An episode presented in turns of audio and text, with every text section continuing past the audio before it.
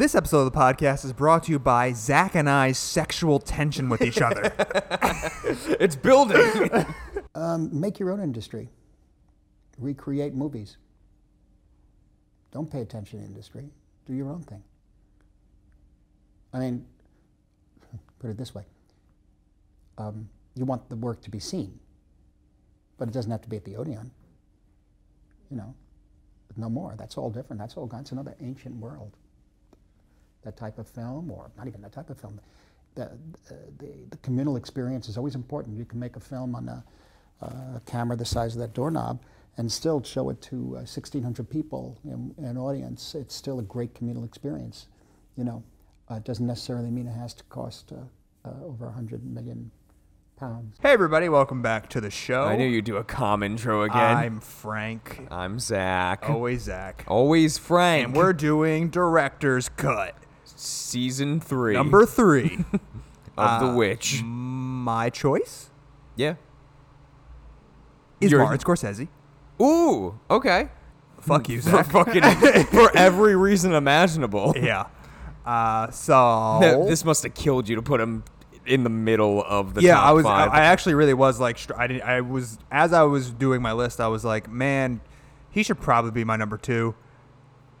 And then I was like, but I like the other guy a lot more. Not a lot more, but just the other guy that my that I'm you know, who Just made my number two was just like, I don't know, man. I don't know. So it was a real toss up. But Scorsese had to be in it for me. Oh, yeah, uh, absolutely. because my childhood kind of is a, like all around Scorsese, to be honest. Uh, him being like an Italian American and my family being like, you have to watch Goodfellas, you have to watch Casino, you have to watch, you know, all these mafia movies. So he had to make my list, uh, and for a good reason. yeah, absolutely. He's, the man. he Um, is the best. yeah. And I love that he's still alive and I love that he's still making fantastic movies. Yeah. Uh, it's really rare when a dir- so I, I looked up he has 65 director credits, which is insane. Mm-hmm. Um, and for him to be his age and for doing it for so long and still making, you know, absolutely amazing films. The Irishman. Yeah, is great. Uh, it's it's I don't know. It's kind of like you're still around for a legend. I want to look up his photography. His photography. God damn, he's got so Uh, many photos. Frank, you should learn from him. um, so yeah. So again, I broke him down as to to four different kind of little things, and I actually took a I took a a thing from Zach in which I, I got a quote. Oh, really? Yes. God damn, Um, he made so many fucking fantastic films. Yeah. Um, so actually, that's gonna be my first point, and I'm not gonna do. I didn't do this for any of my other directors, but Uh huh. point one is strictly just his filmography. Um, so I mean, he has made some of the most iconic films In ever. history. yeah. Honestly, um, you know, just to name a few, he has Mean Streets, Taxi Driver, Raging Bull, Goodfellas, Cape Fear the remake. Um, the Age of Innocence, Casino, Gangs of New York, The Aviator, Shutter Island, The Wolf of Wall Street, Silence, The Irishman. Um, you know, these are all just so, there's just so many iconic films that even if you don't like all of them, you can't deny their significance in American cinema. He had something to do with Shark Tale. Nice. it's probably The, the Will Smith fish movie. um, He's got my vote for that one. so that's kind of like this. like number one is just the filmography alone. Like. Yes. you, like those are all just such good movies. Um, he built our childhood. kind of, yeah. Uh, and then the next thing I have is his editing. He has some of the most, just some of the best editing with his movies in which how he paces them and uh, he he has his go-to editor which her name is Thelma Schoonmaker. And she's kind of like the she's kind of been his editor basically. I think he was making films for like 10 years and then he wanted her and then scheduling and whatever it never happened. And then basically like they they finally did their first film together and then she's just been his editor ever since. Oh, cool. so um, I appreciate the loyalty, you know. Uh, but yeah, so I mean, the way that he even like films movies. So he made Casino, and he actually filmed Casino basically like for the edit. So the way that he placed his cameras and the way that the cameras moved and all that.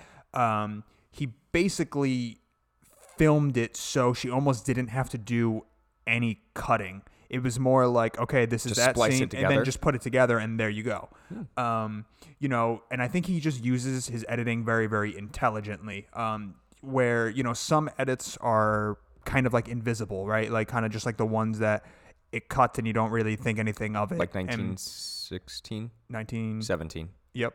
Yes. Where it's just kind of you don't really notice it, and it's Mm-hmm. just kind of fluent and silent, and it's just. Go ahead. What Which is say? fucking crazy. I watched like a whole thing where it's like for 1917 it was like this is where the cut is. Yeah. And it was like Jesus Christ, like that's done perfectly. Yeah. But Martin Scorsese Yeah. pretty much set that up. Right. Um, and then you and then you also have his like really really loud edits, the ones that like you know that you definitely do notice, the ones that make a great uh, kind of like statement. Mm-hmm. Um, you know, in the in Goodfellas, the very famous scene of Joe Pesci going "Funny how," Yeah. right? Uh, you know, he he has like My clown, do I amuse yeah, you? do I amuse you? Uh, that is edited perfectly, Mm-hmm. but it's it's it's a it's definitely an edit that you notice at least if you're somebody who really really breaks down films because you notice how how long Scorsese kind of like stays on them and you you're you're feeling that tension getting built up to the point where it's almost making you uncomfortable because you don't know what the hell is going to go on and you're feeling kind of uneasy And Joe Pesci was a tough guy. Um, and then and he's so small he's uh he well he's um he's, he's really short. he's pretty small. um, but yeah, so you know, like that, that really, really just like holding it just a little too long, and it just kind of makes you nervous. Um, and then I, I kind of put his editing with his music too. So um, in Casino, while he was writing Casino. He, he's kind of like coming up with the dialogue and then he screams out to the guy who's actually typing it. He's like, cream. He's like, just, and he's like, what do you mean cream? He's like, just write down cream. And he's like, band? okay, yeah, he's talking about the band. Yeah, because uh, that's that's a scene in Casino where um uh De Niro is like at the bar and Cream is playing and the guy comes in and and you know that he's gonna fucking kill him. Like you know that De Niro is like planning on murdering this guy. Um and yeah, so I mean, like he kind of already has his music, like you know what I mean, where Yeah. he's he has his music choices in his head as he's writing, and that kind of definitely helps with I think building the scene around the music kind of uh and I don't know I think it's just I think he, he's he, Scorsese is known for his music in films he uses such iconic uh pieces of, of music that um you know you can't deny just his editing. That's really what it is. Um, and then I really, really like how he stays away from really, really bold colors. Um, Except for the Wolf of Wall Street. so there are a few. There are are obviously some exceptions, but for the most part, he stays away from really, really bold colors. But then he uses colors in a very, very interesting way. Uh, specifically, the color red. Uh, he uses red to like signify basically that like danger is about to like happen. Like you know something something's about to go on. Um, And we talked about that too, like with Taxi Driver, yeah. with the use of red. Right. And I don't know, he just uses it as like a narrative device to give you like a warning or something. And again, that kind of goes down to like the editing and the way that he the way that he kind of uh what do you what do you call it? I can't think of the word. Color grades. He co- Yeah. the way that he color grades his um his films. Mm-hmm. Uh I mean, I kind of I, I told you the story about how he oh he got the X rating on Taxi Driver Yeah. and then he desaturated the red and then he got the R rating. Mm-hmm. Um Otherwise, he would have killed a man. other way, he almost killed a man. Uh, yeah. So then my next point is the authenticity of his worlds. So he, for the most part, he kind of stays pretty uh, down to earth with his films. So um, specifically like his production design. So like in his in his films, everything kind of takes place in our world. So mm-hmm. he uses, you know, like cities and apartment buildings and apartment complexes and gas stations and and just like things that we all just kind of know and things that like we feel like that is part of our world. Yeah, he is a very grounded in reality. Yeah, and he had like there's no like there's no sci-fi. It's not very flashy at all, but it's more just kind of like raw. Yeah. Um, and then you know, kind of going to that authenticity of what he builds. He's very, very specific with his clothing for Goodfellas. Um, every every single morning, he would tie the um, the main character's tie because he needed to, it to be a very, very specific way of, of how to tie it and it needed to look very, very authentic. And the collars that they wore and just everything is just very, very, you know, it's it's all about the details, really. That's kind of what it comes down to. And it kind of just it kind of just you know it kind of shows you the people and i feel like his characters a lot of his characters in his movies kind of are you can kind of argue where they are people that we kind of know you know what i mean? And where like you can kind of like see somebody and be like okay i understand or i i kind of can relate to that character because i have a friend that's kind of like that character. Um Or even so, like you can kind of like fantasize of like, man, I wish I was that character. Like Leonardo DiCaprio's character in Wolf of Wall Street, very cool, very suave, somebody that you would want to hang out with. yeah Uh, Ray Liotta, insane. yeah, Ray Liotta in Goodfellas, like somebody who like you you wish like you know if you were a little bit more passive and you wanted to like be a tough guy, like he would be the guy that you would want to be. yeah Uh, taxi driver, if you just want to kill go everybody. insane and like get a get a gun strapped to your wrist. yeah. Um, but that actually kind of kind of flows into the, it's a good transition because um, my next and final piece as to why I picked him was because um, I love how for the most part he focuses on the antagonist opposed to the good True. guy.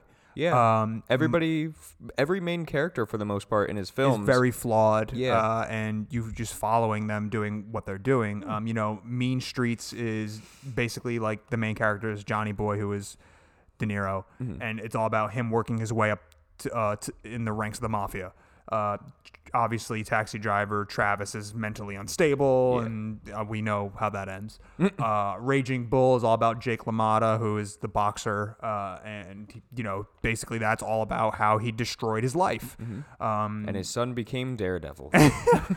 uh, Cape Fear, which I don't know if you've ever seen, but I know of it. it's a it's a he, he did the remake, and that's a, that's a really interesting movie because it's basically about De Niro, who is a convicted rapist, Ah. and he gets out of prison and then starts to stalk the fam. Well, he starts stalking the family of the um the lawyer who de- was defending him on the case Mm-hmm. and he- then he starts like talking to the daughter and stuff like that, and it gets like really crazy. Um, and De Niro in that movie is just so fucking like he's got all these crazy tattoos. He's just jacked. He's fucking ripped. like it's just De Niro is so good. And I think that he does this basically because I feel like he I think he finds and I also find that the antagonists tend to have the most interesting stories. I've always said this. Where, like, Yeah. I prefer whether it be like movies, whether it be uh, TV shows, whether it be any form of like comic books, anything like that. I always gravitate more towards the villains Yeah. because you need if you don't have a strong villain, you have no reason for the hero to do anything. Right. And I mean, you know, he's uh, like last year, one of my favorite films of last year was Joker. Yes. And I mean, Todd Phillips was very, very vocal about. Um, so I actually didn't make. So I, I made the connection. you didn't before, make the cut for Joker. no, no, no. I made the connection before um, I saw any interviews because again, I've been trying to stay away from like I think I told you this like trailers and stuff mo- Yeah. mostly. And if I do see a trailer, it's kind of like one and done, and I'm staying away from interviews and whatever after I watch films because I just want to like let it sit with me for a little while. And I said to you how how how much Joker reminded me of Taxi Driver, and then I watched uh, like two weeks ago, I watched um, on YouTube a directors roundtable, and Todd Phillips was there, and Scorsese was there. And Oh, Todd Phillips wow. and, and Phillips was saying to him how. So actually, he reached Todd Phillips actually reached out to um, to Scorsese and was like, "I would really love for you to produce this movie," and Scorsese kind of just said no because he kind of already did it Mm-hmm. because Todd Phillips was very open about how he used Taxi Driver and a film, another Scorsese film called King of Comedy, as reference points to Joker. And Scorsese kind of, I would argue, kind of created the, the Joker. no, no, no, no, no, no, no, not not not created the Joker, but created like the uh, not ability. I don't know what I'm trying to say here. Like the atmosphere ju- to create. No, it has not, no. I'm not trying okay. to say anything with Joker. It's more of just about how he focuses on the antagonist, and that genre of film. Mm-hmm.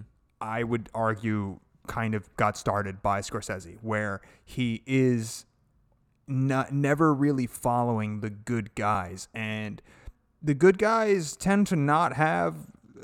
They don't have the most interesting stories, right? They Half- don't. They're half the fucking like you have to really build up a hero for me to give a fuck. Yeah. about what their morals are and why but they're you have doing a, everything. You, you have a you have a flawed character, and immediately you're interested. You you Yeah. want to know why they are who they are, and if it's done well, and if it's done right, where uh, their backstory is intriguing and it makes sense, and it's it's uh it's just very you know interesting, Mm-hmm.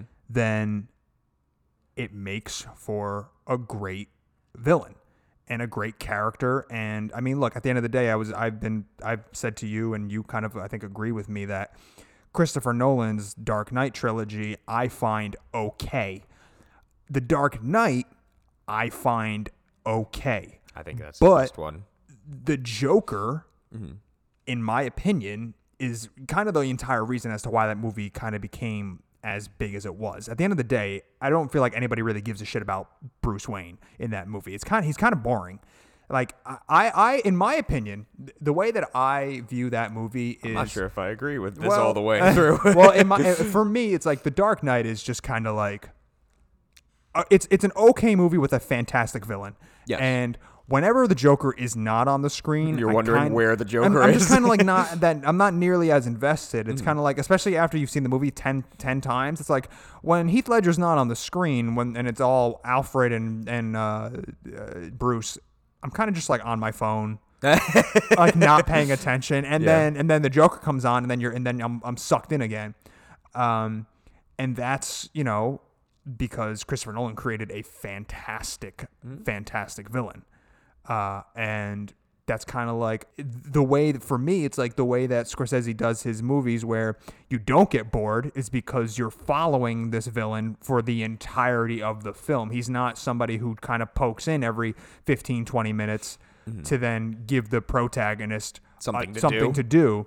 So making those characters who they are and uh, and and making them just really really interesting and granted maybe you can argue that it's kind of he's uh, sort of one dimensional because a lot of his films are like mafia but I don't know he takes it from his real life at the end of the day. I mean he he was he, he would tell stories on how um in his real life he was out in the city and basically like the like the the people would be like hey uh, the mob would come around and be like hey we're gonna kill somebody at three o'clock uh, on the street so make sure all your kids are like inside and nobody gets killed blah blah blah so three o'clock would come everybody would go inside they'd kill the guy and then everybody would go back outside and, and continue playing as a kid and like that was his real life yeah. um, and so you know, like I feel like the best directors take from their real lives and then just enhance it, right? Like take it and then fucking turn it on, turn it up to twelve. Mm-hmm. Yeah, and absolutely. be like, okay, so now you know, so yeah, maybe you don't love the mafia films, but I feel like Scorsese has a film out there for everybody.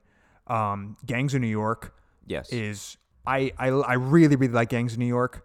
Uh, I love Bill the Butcher. I love Daniel Day Lewis's character of Bill the Butcher, and uh, I think there's a little too much Cameron Diaz in that film. But other than that, I fucking love that movie. Um, and that's not a mafia film at all. no. Uh, Wolf of Wall Street really isn't either. no, Wolf of Wall Street isn't a mafia film. Silence is all about like religion, and that's a completely different animal. Uh, Shutter Island. Shutter is- Island isn't. So like he, a, he um, has like you know these these uh these fantastic movies, man, and and they're all just so uh just steeped in in his real life and and I just I don't know I just love everything about him. Um and another thing kind of like where I'm going to go go into my quote, but uh one thing that I just love is he he really does make narrative films. Like he's making narrative cinema. And um, I thought he made a really, really interesting point where he where he's um, where he says theaters seem to be mainly supporting the theme park, amusement park, comic book films.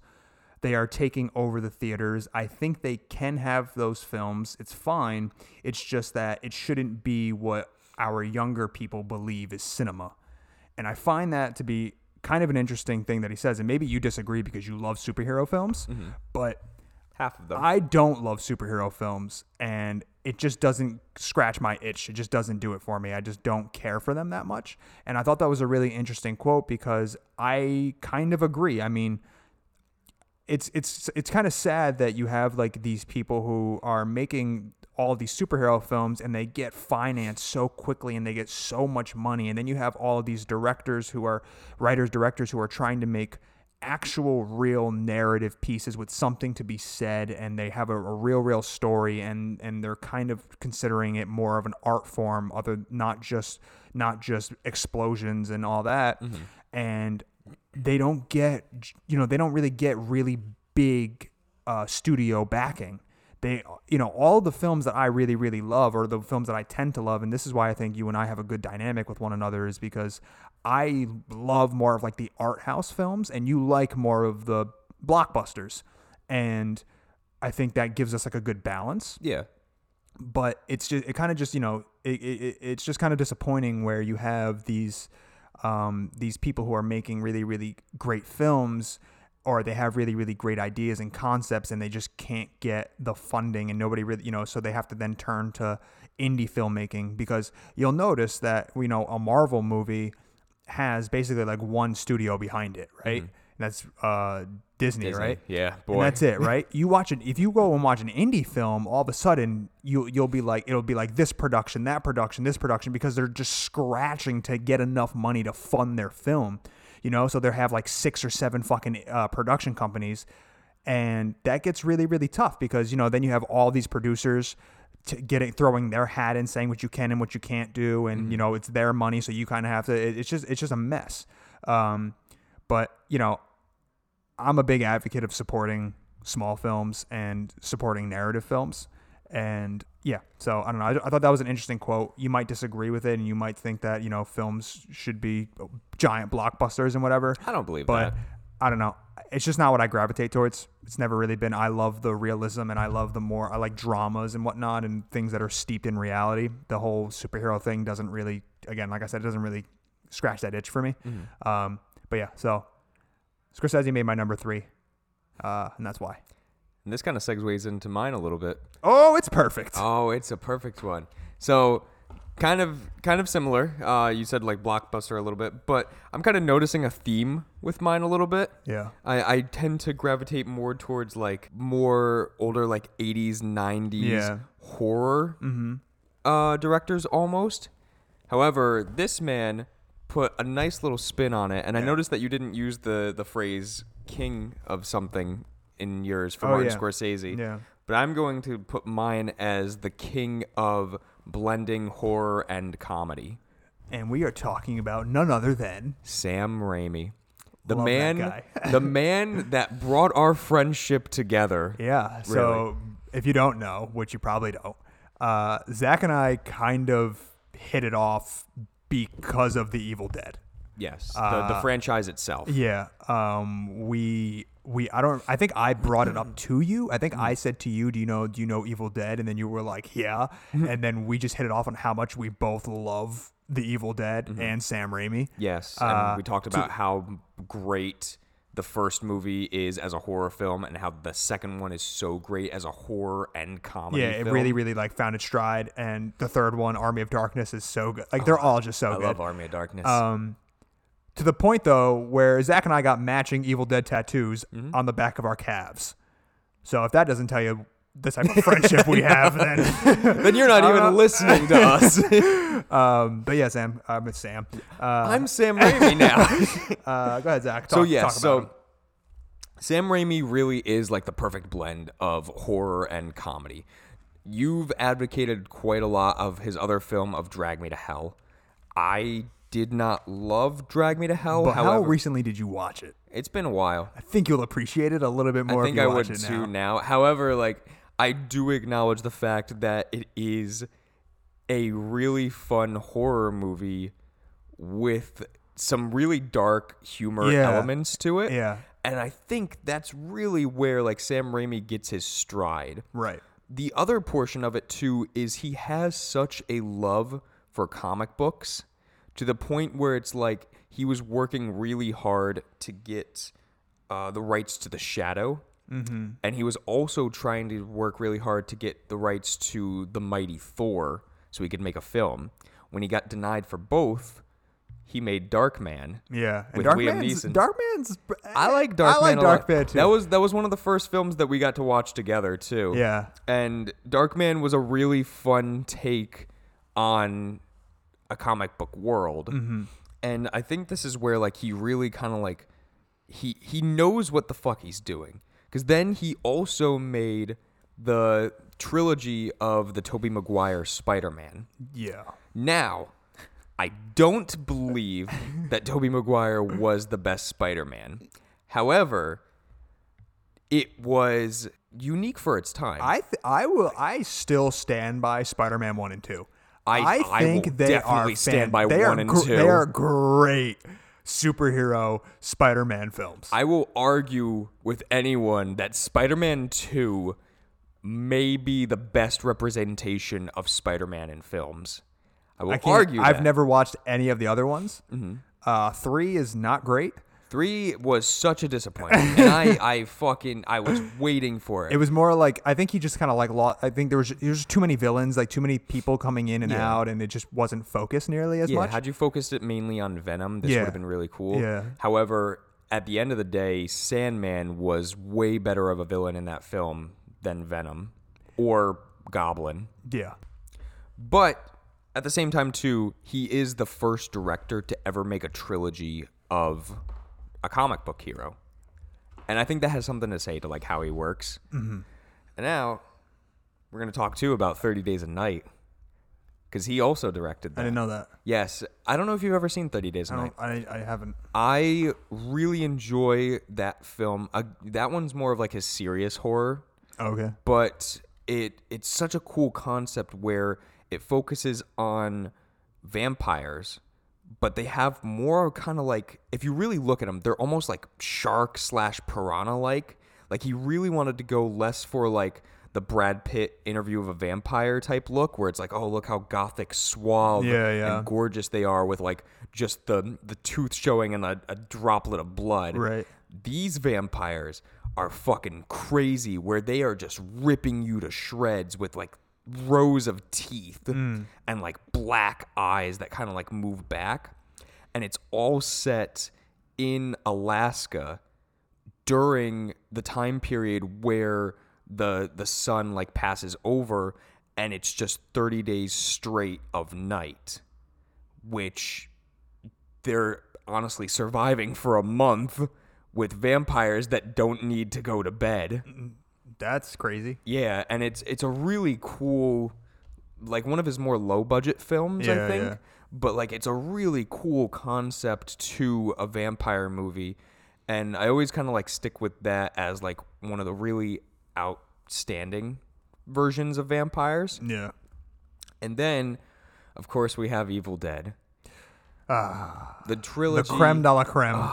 He is so good at blending the horror and comedy into. yeah. Evil Dead 2 is really where he hit the stride, just with like the deer head and the hand. Yeah. Oh, so good. Yeah, I, and I love how I love how the first one is so DIY where they were they were literally going around to like so him and Bruce Campbell are like just really good friends. I don't know if you knew too, but he actually in college he was roommates with Bruce Campbell and the Coen brothers. Right. And the Coen brothers actually like backed him on a lot of the stuff. Yeah, so uh, they were like great high school friends, him and Bruce Campbell, and they were like, we need to, we want to get this made. So uh, they, he said that like they were literally going around to like wealthy neighborhoods. And like going into like like knocking on like people that they knew were like oh doctors or whatever and, like, people, people who had money right Yeah. and they would they would bring a copy of like kind of like the trailer and they would be like hey i'm trying to make this movie. Would you help me finance it? And they got fucking financing for it. I mean they literally had a they had people show up. They I think they said that they like um they like during like after hours of like a local like grocery store, they like set up like a little projector and a screen and they showed like all of these people like the the concept of like kind of like what they were trying to do It was kind of like a short film of Evil Dead before it became what it became. And they were just like, "All right, this is what we're trying to do. Who wants to give us money for it?" Like, and that's how they fucking finance the film. which is crazy. It is. It's it's nuts. but it's still it, it's it's such a great film and it still holds up like to me at least i don't know about you i have like people that will back me up on this where when they first show the deadite in uh, evil dead one that first like turnaround of the girl Yeah. it still holds up as one of the most horrifying looking things in existence in existence. in existence to the point where when he made the remake with Bruce Campbell in 2013, I know you like that one.